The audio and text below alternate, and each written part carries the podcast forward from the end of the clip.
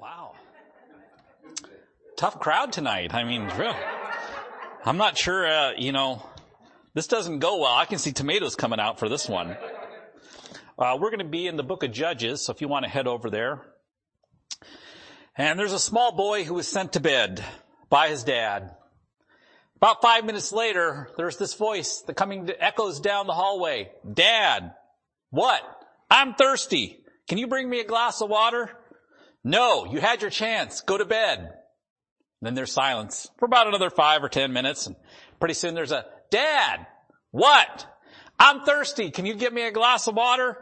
I told you no. And if you ask again, you're going to get a spanking. About five to ten minutes later that, Dad, what? And it's like, when you come up to spank me, can you bring me a glass of water? I think that's what God feels like sometimes dealing with us. So we're in the book of Judges.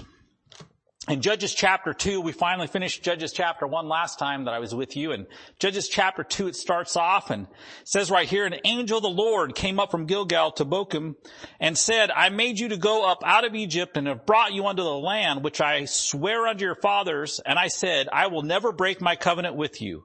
Uh, that's one of the things I appreciate about God is there's a lot of covenants, there's a lot of promises that he gives that he's not going to break.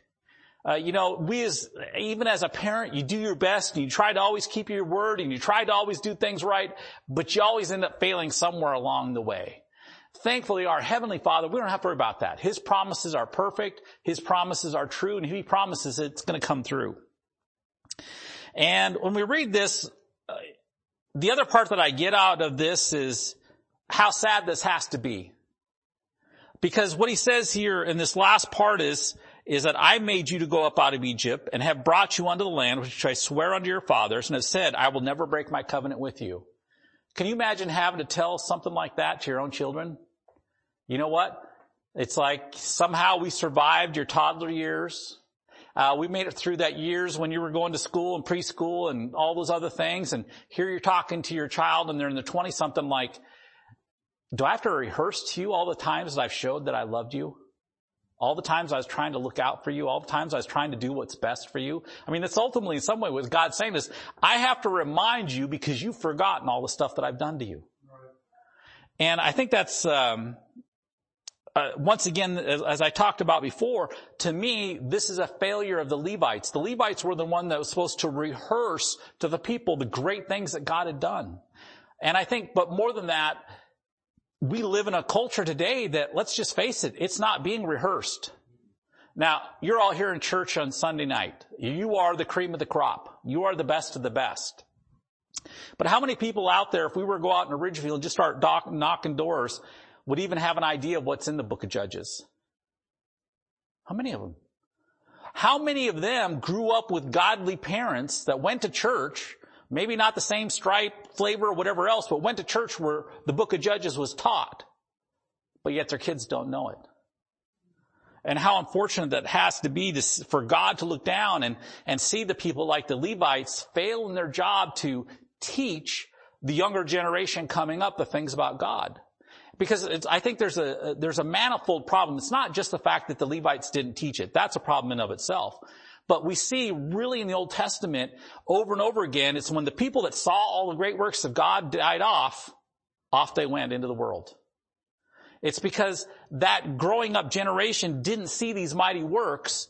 And I think honestly, I think the works were still going on. It's just that people weren't bringing them to attention and reminding them of, hey, do you remember when God did this for you? Do you remember when God showed up and met you and you had this difficult spot? I think it's really important sometimes to have a prayer meeting where all you do is praise God. The only purpose in the entire service is just to lift up God and say, this is what God did for me in my life. And if I had any thought ahead of time, you know, I could have suggested that, but I didn't, you know, think that far ahead. Um, but I think it's an important thing for us to remember the great things that God does, to proclaim it in front of everybody else. Why? Because you don't know where somebody else is at. You don't know what's going on in their life. You don't know when they need to hear. It is so good and refreshing sometimes to hear the good things that God's done. And it may have been something 40 years ago. It still is good to hear and refreshing in our own minds what God's done for us. Uh, you know, I'm thankful, I'm thankful for all sorts of things. God didn't give me what I wanted a whole bunch of times. I mean, let's just face it. If I would have got everything that I wanted, I'd be in a world of hurt. I'd probably be dead. I'd probably be in jail. I'd probably, who knows where I'd be. I, I definitely wouldn't be here. Uh, just to be honest. Um, I think that one of the other problems that we have today is the pulpits of America.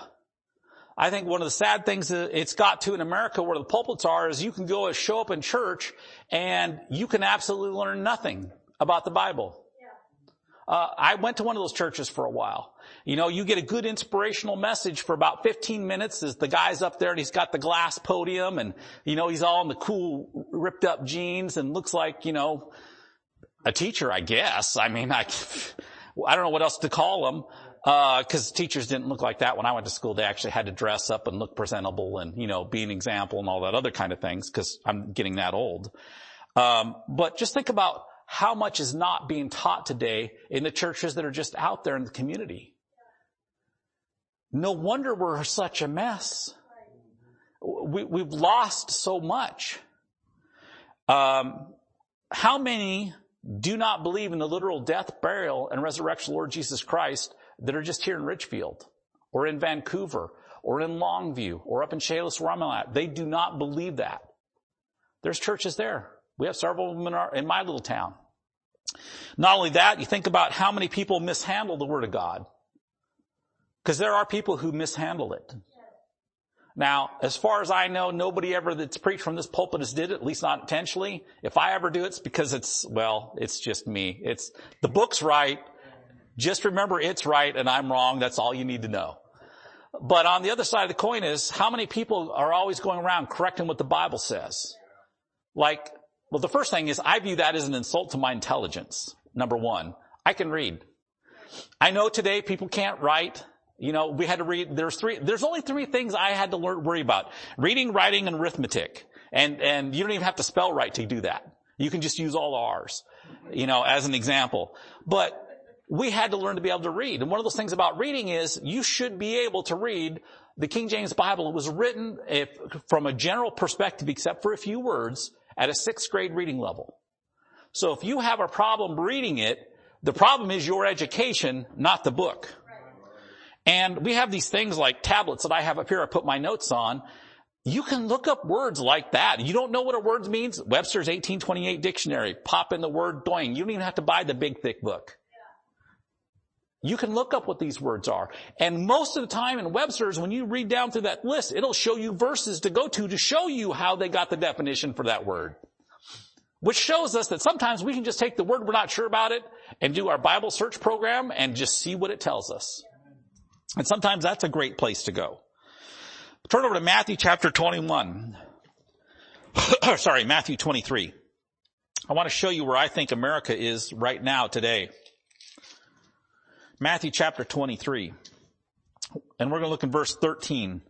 Woe unto you scribes and Pharisees, hypocrites, for you compass sea and land to make one proselyte, and when he is made, you make him twofold more the child of hell than yourselves. I also believe that's where we're at here in America with most of the people that are preaching from a pulpit. And I'm not saying I don't care whether you're what the I don't care what the label is on the door. Because we've got people that are so far away from believing God and believing the book, they're just out there basically rehashing man's wisdom, trying to make people feel good about themselves so they'll put money in the offering plate because they take the uh, preaching and the pastor job as a, just a regular job that anybody should have. And that's not the way it is. Uh, the person who's a pastor is somebody who's called by God and then enabled by God in order to do that job. It's not because they decided they wanted to do it. It's not because mom and dad decided they needed to do this. It's not because their parents were a pastor. None of that has any bearing in dealing with it. Some of the most talented, educated, knowledgeable people in the world, God says, you're not fit for this. I'm going to take this person out in the, out in the boonies who does not have a degree, did not graduate. That's the person I want to preach from the pulpit. That's how God does things. He wants to use the foolishness of man. And we sometimes forget that when we look at things. Let's take a look back at history. Go to Joshua chapter 24. Joshua chapter 24. And we're going to look in verse 16.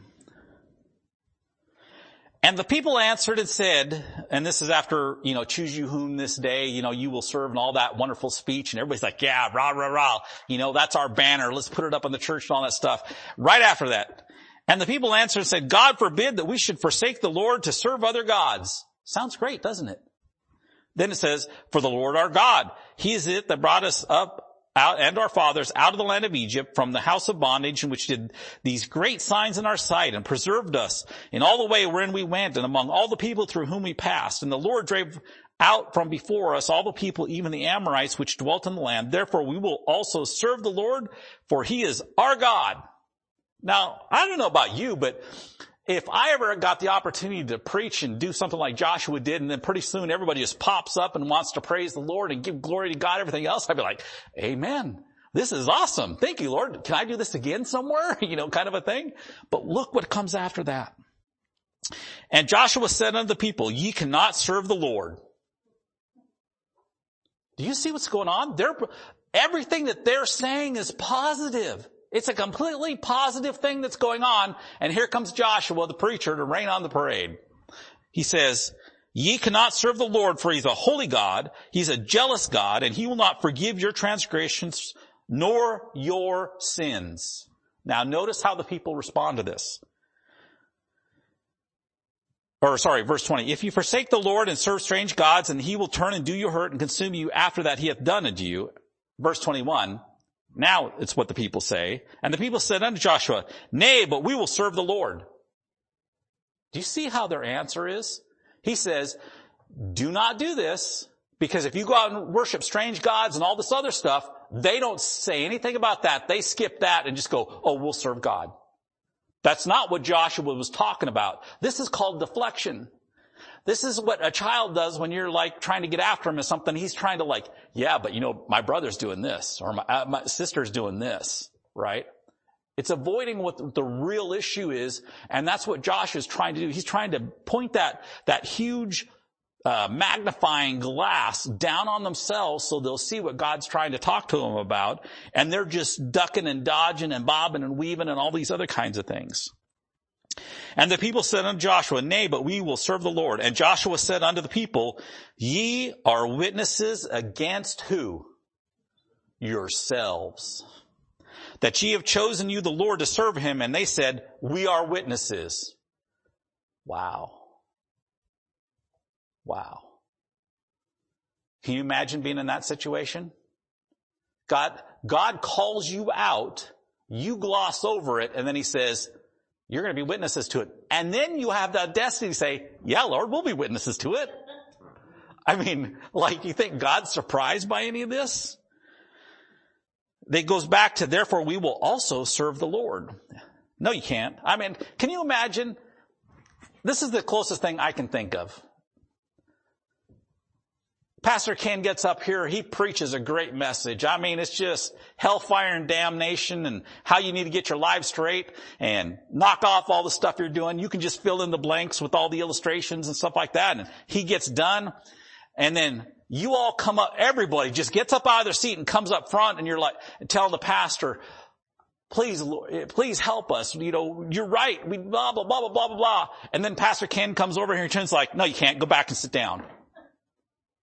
I mean, that's essentially what Joshua was doing right here. Like, no, go back, go back and sit down. No, you don't. You can't serve the Lord. Just go on.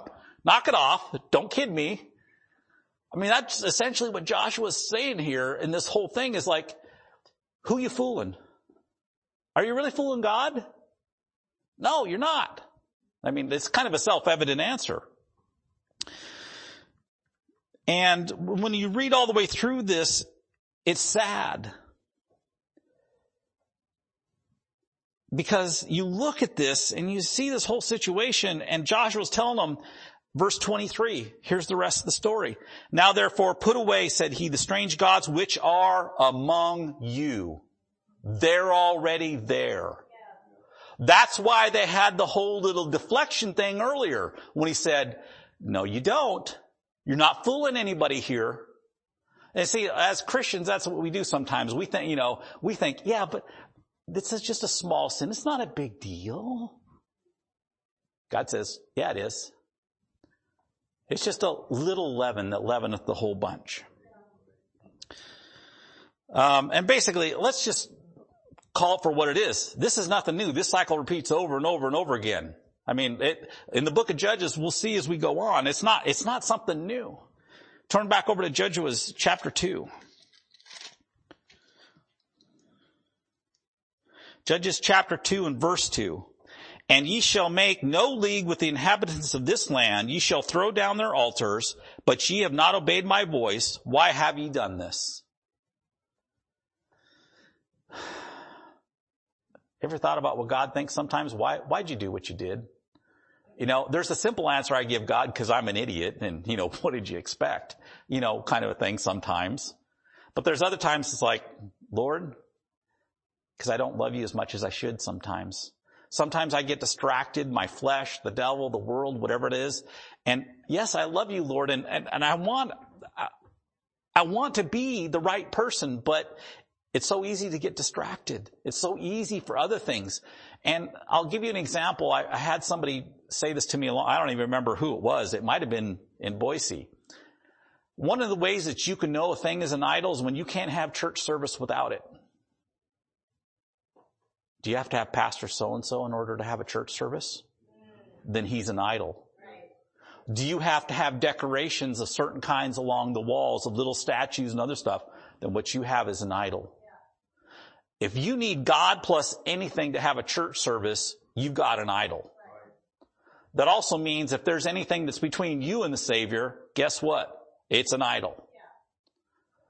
And it's very easy for us to like, well, I don't serve strange gods. I'm not, Lord, I'm nothing like these people. He's like, okay, well, let's talk about your mobile device. Let's talk about your computer. Let's talk about your, you know, your gun safe. Uh, let's talk about your shoe closet. Let's talk about fill in the blank with whatever it is. You know, maybe it's candy. You know, I don't know. I mean, you can be all sorts of things. What is it that's deflecting you from the Lord? That's an idol.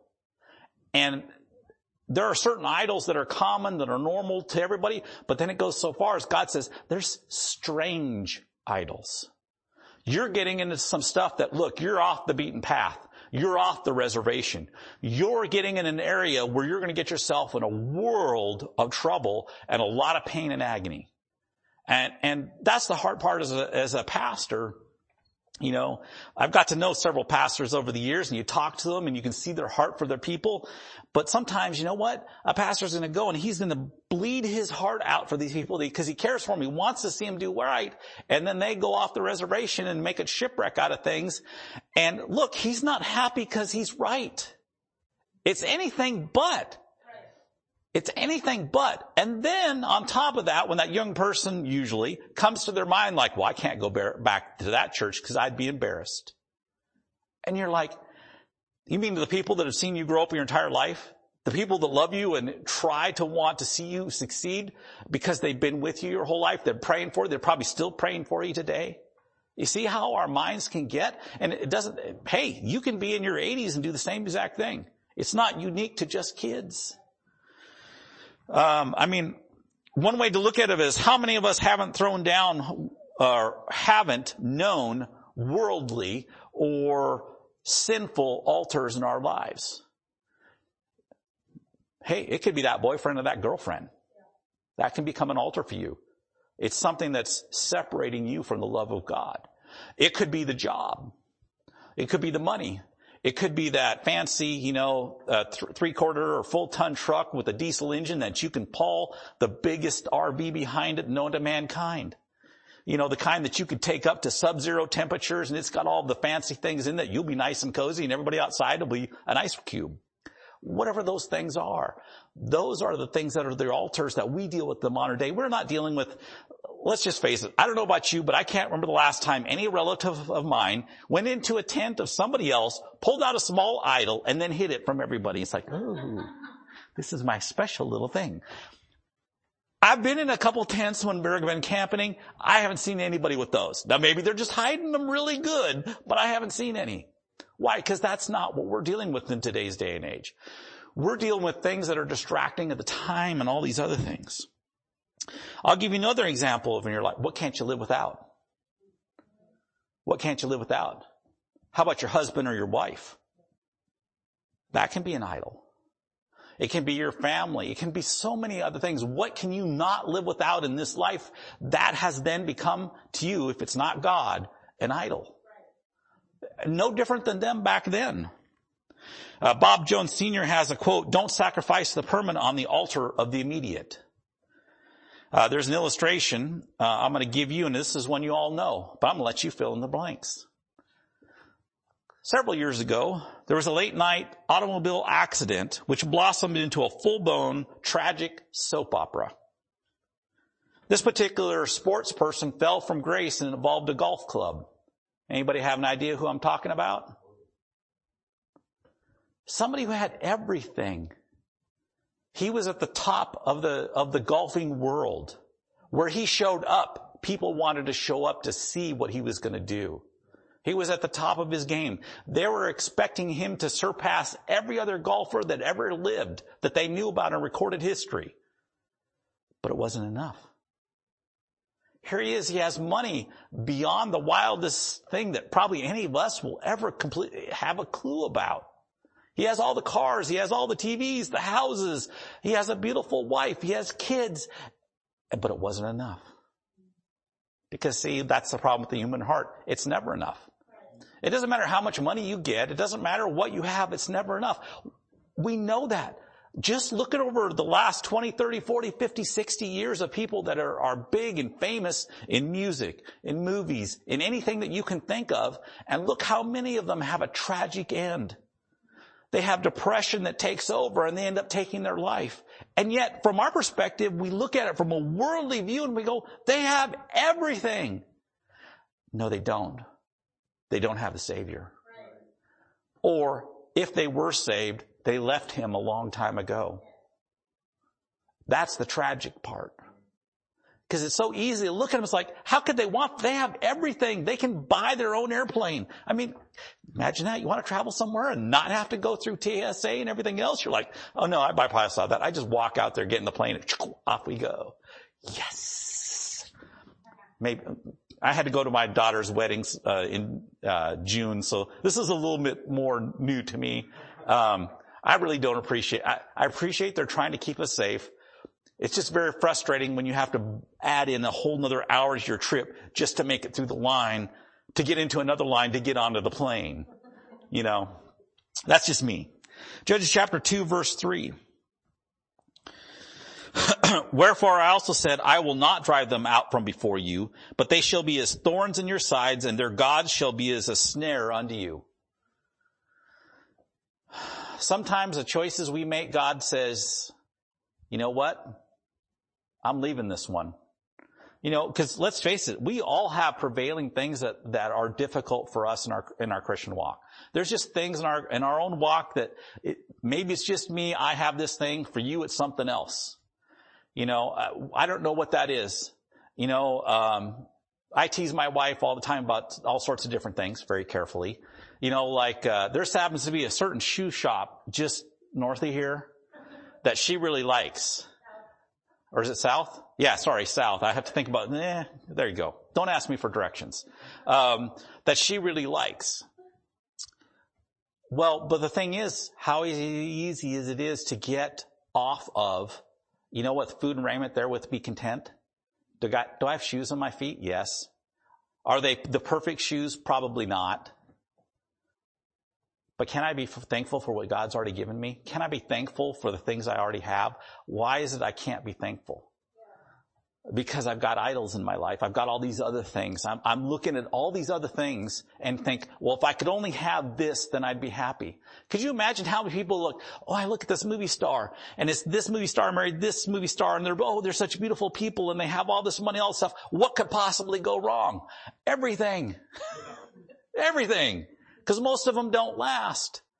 And yet we look at them and we idolize them and we, and we, I want to be like that. Why? You know, I, I you know, people can view with that. I'd, I'd much prefer to see the old couple in church that have been married for 50, 60 years ago. Now I want to be like them. Right. You know, stick through the thick and thin that are still together, that still love each other, that still want to hold hands together, still want to be in the same room, You know, praise God, there's several of you here that are couples, you're in the same room together, and you want to be. Praise God for that. That's an amazing thing. Why? Because in this world, we've got so turned into selfish into me that we become our own idol. It's all about me. Uh, we continue on here in uh, Ch- uh, Judges chapter 2, uh, verse 3. That land was full of heathen gods and practices and God said up front, wipe them out, destroy it all. By the way, some people think that, you know, well, they weren't that bad. Let's turn over to Deuteronomy chapter 16. Deuteronomy chapter 16.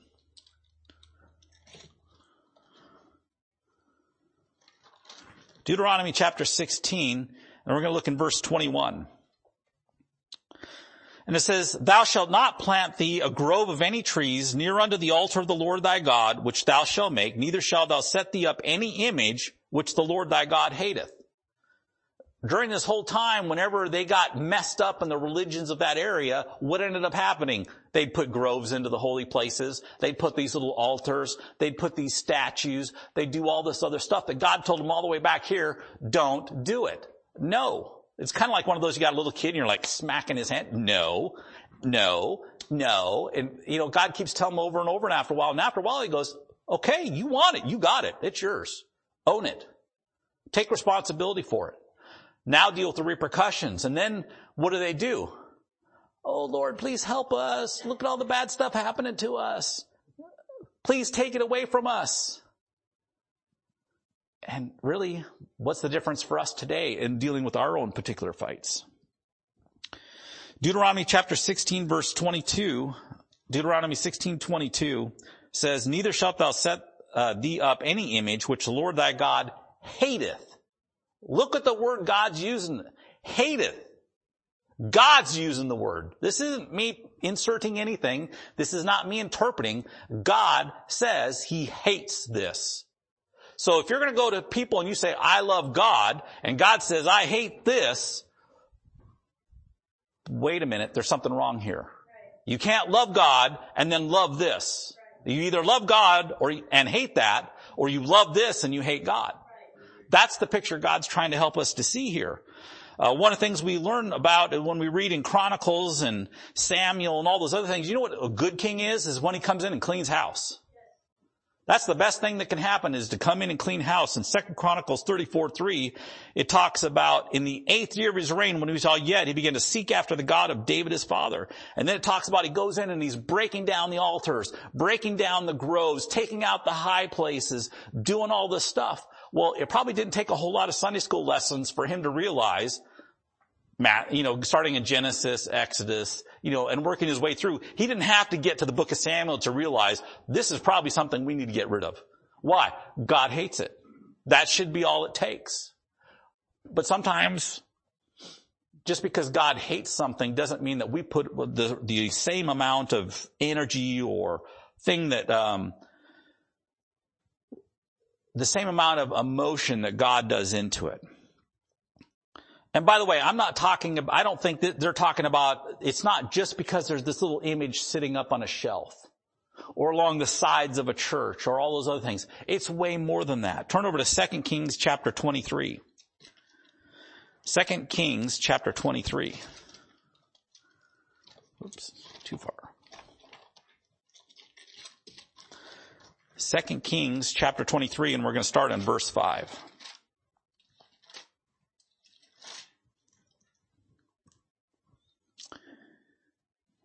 And he put down the idolatrous priests whom the kings of Judah had ordained to burn incense in the high places in the cities of Judah and the places round about Jerusalem. Them also that burned incense unto Baal to the sun and to the moon and to the planets and to all the host of heaven. So one of the things, if you, how many here have ever read, uh, Alexander Hislop's, uh, The Two Babylons? Anybody here? Okay, we got somebody. So Alexander Hislop's Two Babylons is a book and he basically shows whatever mythology you want, it'll take you back to Babylon or Babel, Nimrod, and that whole story as the short version of it. And so when we look in here, what God says in the first part is that it's dealing with Baal to the sun. The sun is normally a male god when you look at the mythologies. The moon is a female god or goddess that reflecting the light, just like what we believe as Christians in the typology of the Lord Jesus Christ um, and the Christians. But here's the difference. If you notice in this verse, it continues on. After that, then it says, um, to the sun and to the moon and to the planets and to all the hosts of heaven. So if you start off with Baal, and then you look at all the other things, um, going back to Nimrod, you have Semiramis, you have Ashtarte, you have all these other female names that are in mythology that come from Nimrod and Semiramis. So Nimrod, the mighty horny before the Lord, the wonderful guy that he was, they set up a whole religion about him. And his wife, Semiramis, became the goddess. She became the virgin who conceived a child. His name was Tammuz. By the way, he died on his 33rd birthday. He was killed by a wild boar and was resurrected on the third day. Oh yeah. Yeah. So years, thousands of years before Jesus Christ even came to this earth, there's already a, there's always a religion out there, the mystery religion of Babylon, that talks about a father, a wife, a virgin mother called the Queen of Heaven, if you've ever seen that word. By the way, if you read it in Jeremiah, they made cakes under her, right? Their son, Tammuz, the son. By the way, later on, depending on which mythology you rate, the mom married the son after the dad died and it gets messy after that. But that's a whole bunch of other stuff in there. Um, but nonetheless is, when you're dealing with this, look at it that there's offspring. So that's Baal, Balak, and Balaam. Semiramis set up her husband at, like a prophet to a god. She was the one that was involved in that. And so we see this, when we see this whole situation with Baal, then you get Baalim. That is I am, meaning multiples. That's offspring. That's the planets. But notice that it goes one step further than that. It says, to all the host of heaven. So now they're worshiping stars. They're worshiping other entities that are out there. It wasn't just enough to do this. Now they're going a step further. And then notice how, what says next. And he brought out the grove from the house of the Lord without Jerusalem under the brook Kidron and burned it at the brook Kidron and stamped it small to powder and cast the powder thereof upon the graves of the children of the people. I don't know about you, but that's not a Bible verse I normally hear in preaching today. Right? And he break down the houses of the who? Sodomites. Now, we're all adults here. There's no kids here. We all know what a sodomite is. Have you noticed that they were by the house of the Lord? Because see, when you go back and you look in antiquity, they had, they were very diversified back then. See, most of the pagan religions back then had this great gig going where they would set up their version of a temple, a church, whatever you want to call it.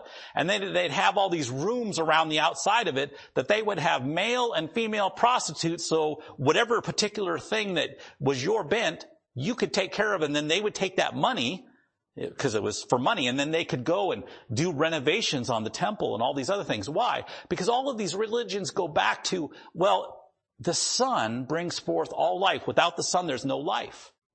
So therefore, certain sexual acts then have to show the greatest form of flattery to the gods because we're just trying to do what they're doing. And so on top of that, whatever your bent is, we don't care.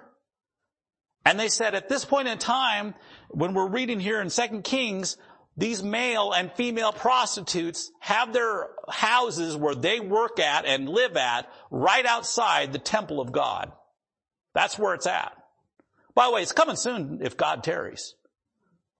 There's nothing new under the sun. And then just think, I mean, see how accepting they are? They just, it doesn't, you know, whatever your bent is. Uh, you can pick any letter of the alphabet. We got you covered. Come on down. And that's part of their worship. That's part of the worship that God says, don't be like them.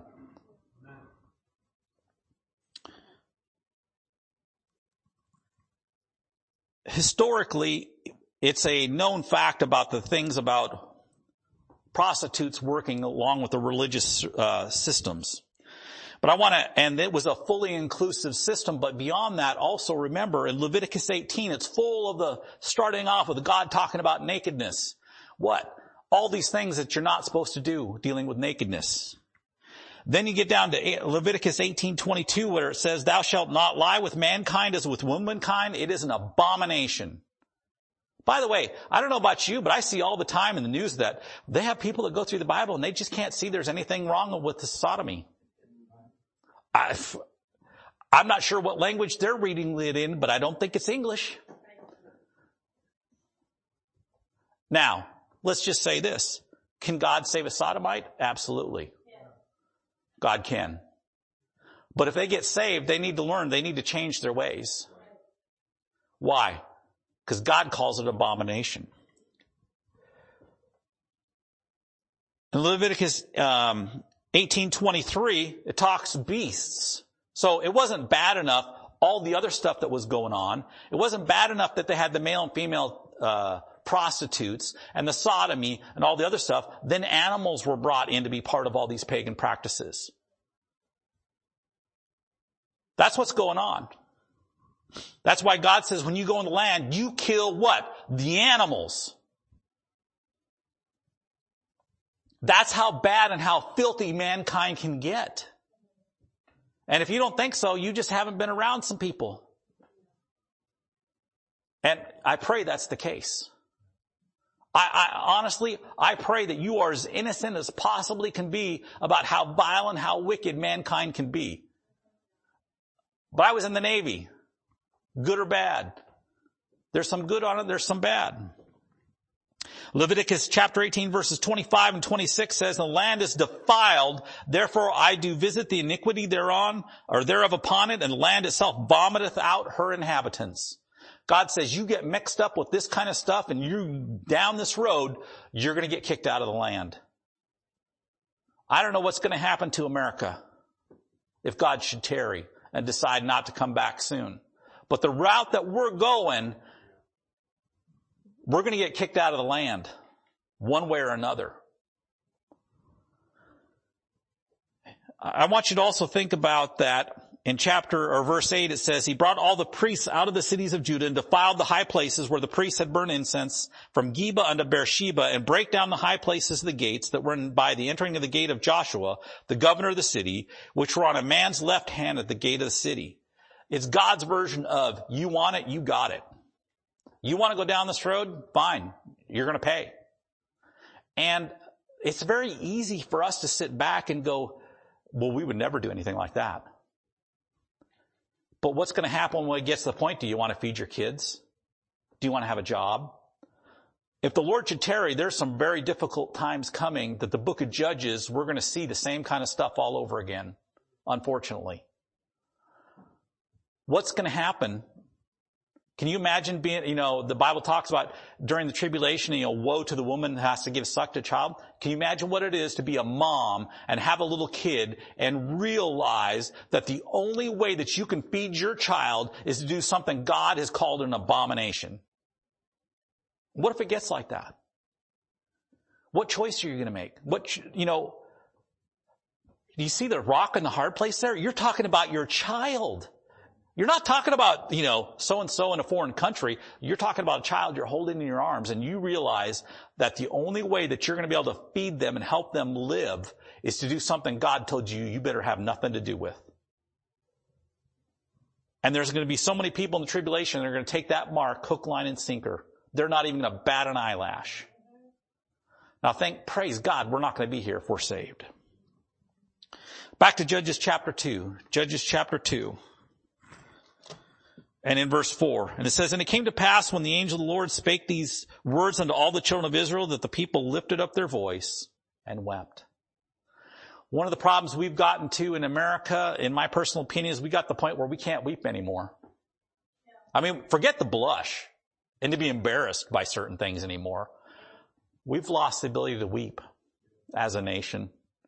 You know, how many times have we, have we honestly got down on our knees and wept before the Lord for somebody else? I'm a guy, I'm not supposed to weep. I, you know, I get that. But I'm not necessarily talking about whether you cry tears. I'm talking the outpouring of your heart to God. Tears may or may not be involved. They're not, they're not required. Now, if they're required for you, that's great. God bless you. But they're not always required. What matters is not the outside tears, it's the heart. And we read this verse here and that the people lifted up their voice and wept. Why? Because they knew what was coming. They knew it was true. See, that's the other hard part sometimes is when you're presented with a sound doctrine from the Bible, you have a choice. Do I accept it, which may bring tears, or do I ignore it and go the other direction? What are you going to do with it? See, God's not going to hold you accountable. He can just hold you accountable to the words you've already heard, and that's enough to put you in hell. Right? And thankfully, He says, hey, all you got to do is take a free gift and you don't have to go. But think how many other people are out there that have heard the gospel and said, I don't want nothing to do with that. Yeah, you know, it might have been a truth or it might have been good at a certain time, but you know, we're so far beyond that now. Psalms 34, 18 says, the Lord is nigh to them are of a broken heart. Sometimes the problem is, what does it take for the Lord to break our hearts? I mean, what does it take to actually make an impact on us in a very personal way when something happens? You know, it's very easy to use Brother Ken as an example and go, how many people have prayed for him from a broken heart? But the thing is, yeah, what happens in a year or two? Where's their heart at then? I mean, you're all here on a Sunday night having to put up with listening to me. So praise God, there's a whole bunch of, bo- I'm sure there's extra bonus points for you just for that. But think about, you know, the people that you know that you've talked to that, that have talked about Pastor Ken and, are praying for him. What's their prayer life going to be in a year or a couple of years when that's out of sight and out of mind? Are they even going to have one? Is the only time they pray when something bad happens? And hey, uh, sign me up. That's me. I'm guilty of that a lot of times. I don't pray as often as I should. You know, Paul said pray without ceasing. That doesn't mean seven by 24 prayers.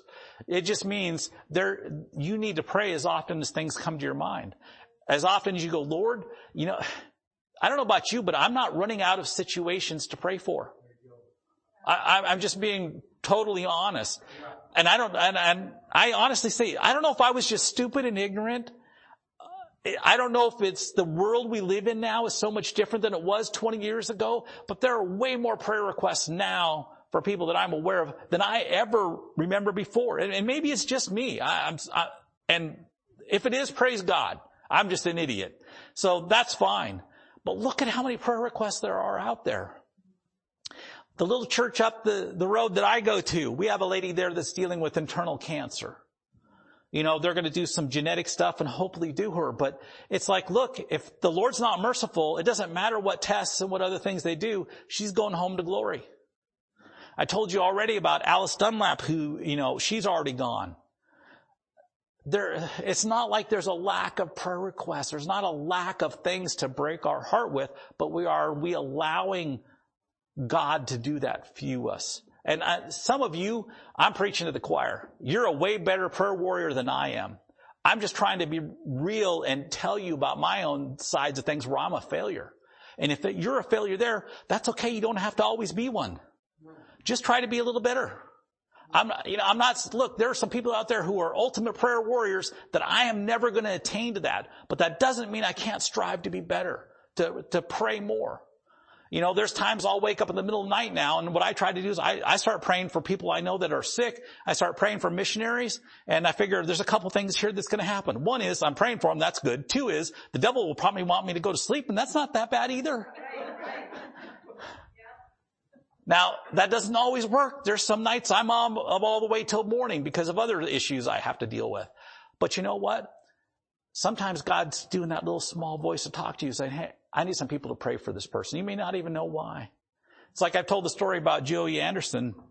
He ended up getting an infection. He was in Papua New Guinea and he needed a very specific antibiotic. About six months before, somebody had got a whole bunch of expired meds and shipped a whole box full of them to Papua New Guinea.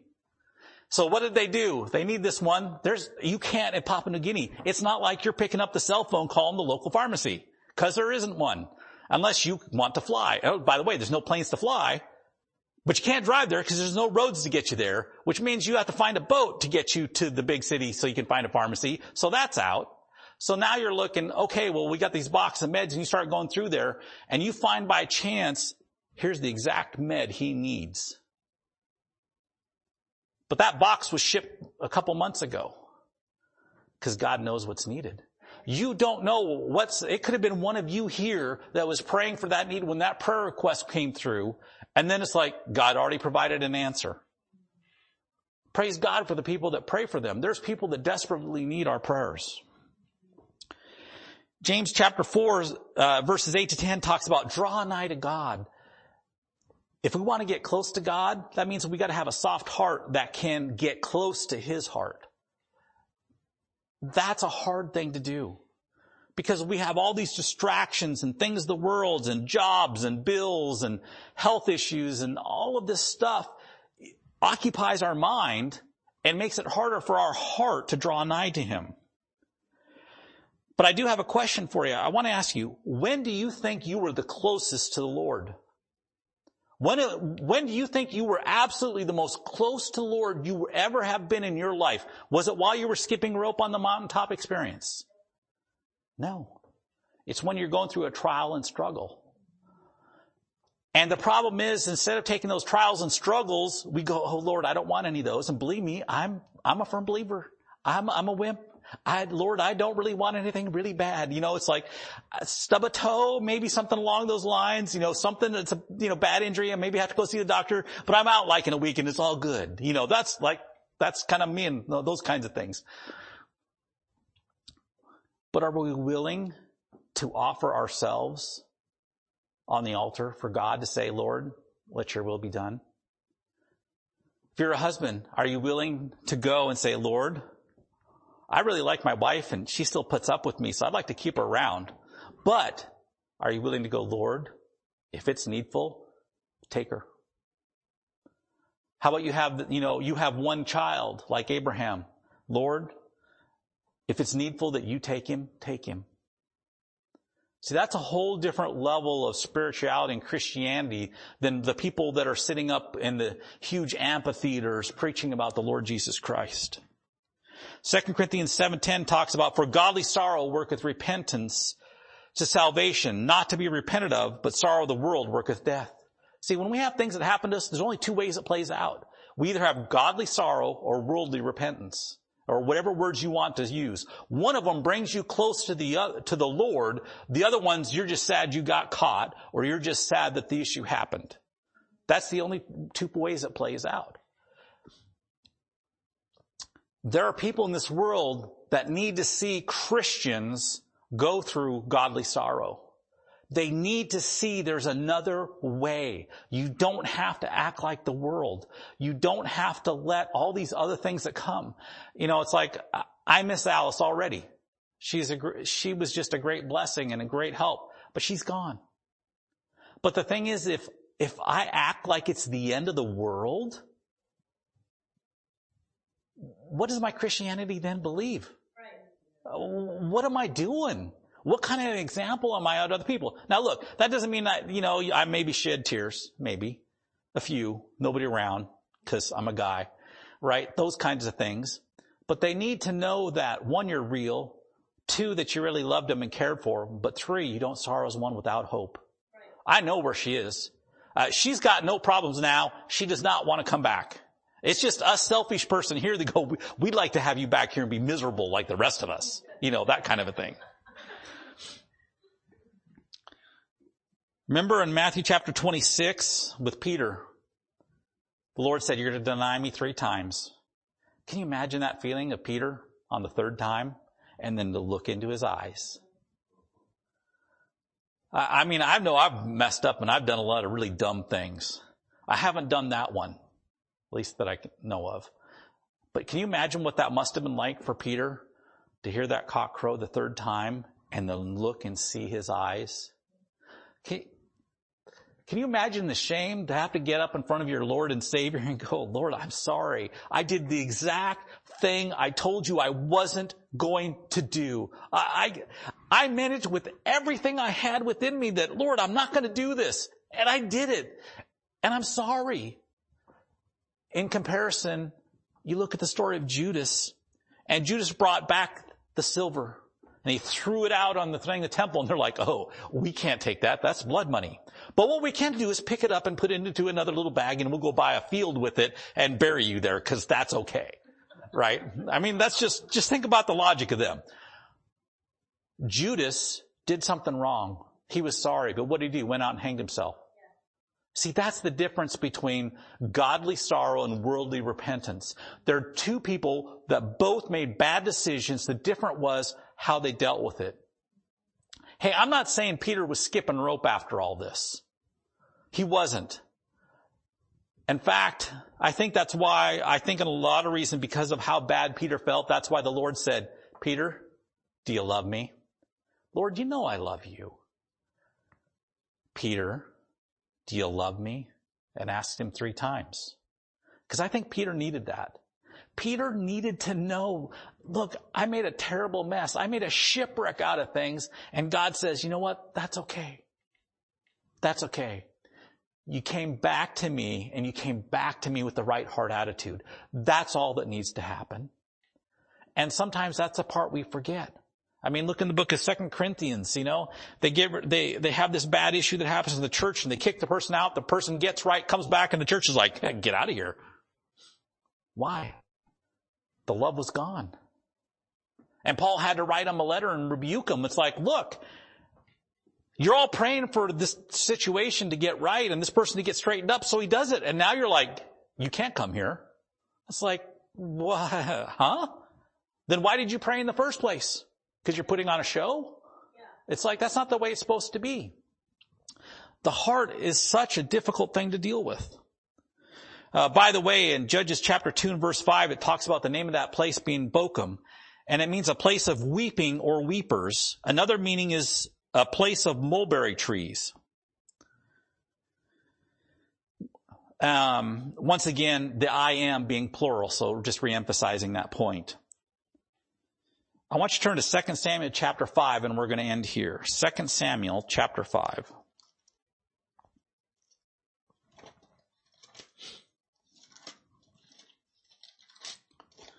2 Samuel chapter 5, and we're going to look in verse 23.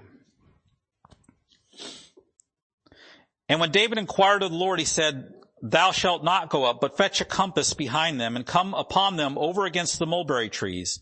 And let it be when thou hearing, hearest the sound of going in the tops of the mulberry trees, that then thou shalt bestir thyself, for then shall the Lord go out before thee to smite the host of the Philistines. And David did so as the Lord had commanded him, and smote the Philistines from Geba until they'll come to Gazer. So God's saying here, he's talking about the mulberry trees, and he's saying in this case they're out in the middle of the mulberry trees, and if God doesn't show up, it is going to be a place of weeping. If God doesn't show up, there's going to be no victory. And God says, what I want you to do is go camp out in these trees, and this helps being in the Pacific Northwest. If this is North Dakota, this would kind of be a wasted thing because there's not enough trees to get excited about. But here we have trees. Can you imagine going out and you're with all these guys and you're, you're, let's face it, you're probably not excited because you're fighting a better force than you. And God says, you wait until you hear the movement up in these uh, mulberry trees at the top, and then you go. I'm going to show you first the sign that I'm going to make that sound, and then it's time for you to fight. Well, see, that's the other part of the Christian heart is once you get your heart all fixed up and you got it right with God, guess what? It's time to get back in the battle. Yeah, you might have been kicked down, beat up, drove over back and forth a couple times. Uh, you know, all those kinds of things may have happened in your life. When your heart gets fixed up to the Lord, the next thing is you need to dust your knees off, get back up and get back in the battle. Don't stop. Don't quit. There are people that are in this church, it doesn't matter what church you're in, they're looking at you and they're looking for you to be an excuse for them to quit. Well, you know, they used to come here all the time and they were here every time the doors open and they quit, so why should I keep coming? Don't be an excuse for them. Don't let them off easy. Don't let them be a reason for them to stop being the Christian they should be because they see something in your behavior. Now, I don't mean coming here with the plague or some other disease that you're going to transmit it to everybody in the church. It's okay. Please stay at home. Watch it on the webcast. When you're good, come on back. But please, in this day and age, we need people who are in the fight. And the fight is a hard one. It's not easy. But it starts with when these tough things happen, get your heart right. And then once your heart's right, go back to the battle. Get back in the battle. Get back to where you were at. Do the things you were doing before. You know, if, and maybe you weren't doing anything before. Well, guess what? It's a good time to volunteer. There's always need for volunteers in the Lord's army. There's always things that need to be done. If nothing else, I can tell you one right now. It's the nursery. Now, that's only for you ladies. Sorry. Um, but there's always a need for different ministries to have people. There, it's not like there's too many people that show. I mean, can you imagine the worst thing at all? You know, I'm sorry, we've got everybody in the church signed up for this. We can't all have you do this. Said no pastor ever. Instead, it's the 10%. It's probably all of you right here that sign up for 90, you know, that do 90% of the work. But that's still a good thing and it's a good example to everybody. You got new people that come in they're watching you. Are you real? Do you have a real heart? Do you have a real passion for the Lord? Do you want to do things for Him? Are you just doing it for, look at me. Look at me.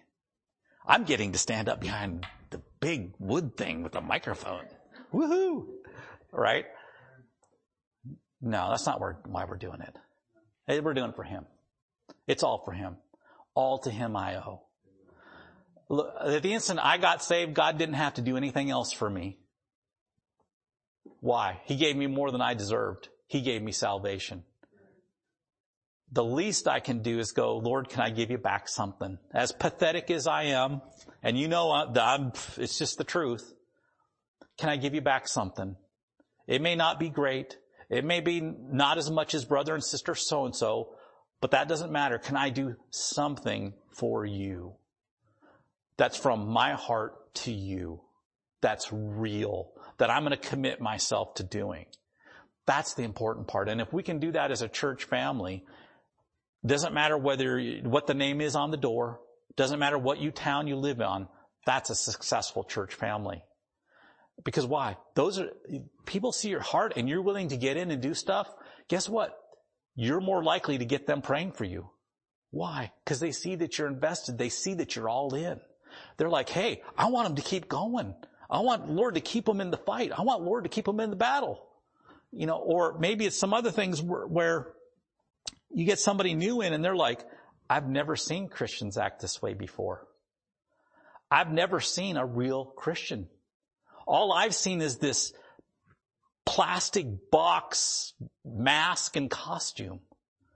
I've never seen somebody have a real heart for the Lord before. I've never seen somebody pour their heart out to the Lord and want to just do something for Him and not for any other reason. How much just little things like that can make a difference. You don't know what, how much of an impact each and every one of you has in the people not just sitting here in this church, but in the outside. Cause let's face it, your neighbors know, hey, they're not home. This has gotten to be quite a thing now. They're not showing up on Sunday nights. You know, their vehicles are gone from the, you know, they see you pull out about every single time. They're not surprised by what you're doing. But if they see some things different in your life about how your heart is and how your desire to serve the Lord is, maybe they're going to go, wait a minute. They're going doing this stuff and somehow they're different than me. Maybe I should go. And maybe the next time you go witness to them and you ask them, hey, can you come with me? Maybe they're like, you know what? Maybe I will. I understand some people are a hard row. I know there's some people that we have in church that have been witnessing to people for decades before they finally come to church. But you know what is? It's an amazing thing when they do. Even if nothing happens, even if they don't get saved, the fact that the testimony of the person that invited them has reached them so much that they're willing to come and take out of their own selfish time and life to come see something about this God person you're talking about. So let's close. And let's have a word of prayer. Lord, I want to thank you for each person here. Uh, Lord, I just pray that you bless them for coming to hear something from your book Lord, and that uh, your Holy Spirit would minister to them. Uh, help them, Lord, in their own walks, and their own struggles, and their own difficulties, Lord. Help them to be a bright beacon of light of the saving grace of the Lord Jesus Christ and what it can do in our lives to this community and the people that they live with and their family members, Lord. Minister to their needs. Uh, Lord, just, I know there's plenty more needs in this church than I'm aware of for prayer requests, Lord, but you know them all. And I pray that you'd minister them. I pray that you'd bring the comfort and the love and the strength and all the other things that are needed, Lord. And we ask this all through the shed blood of Jesus Christ. Amen.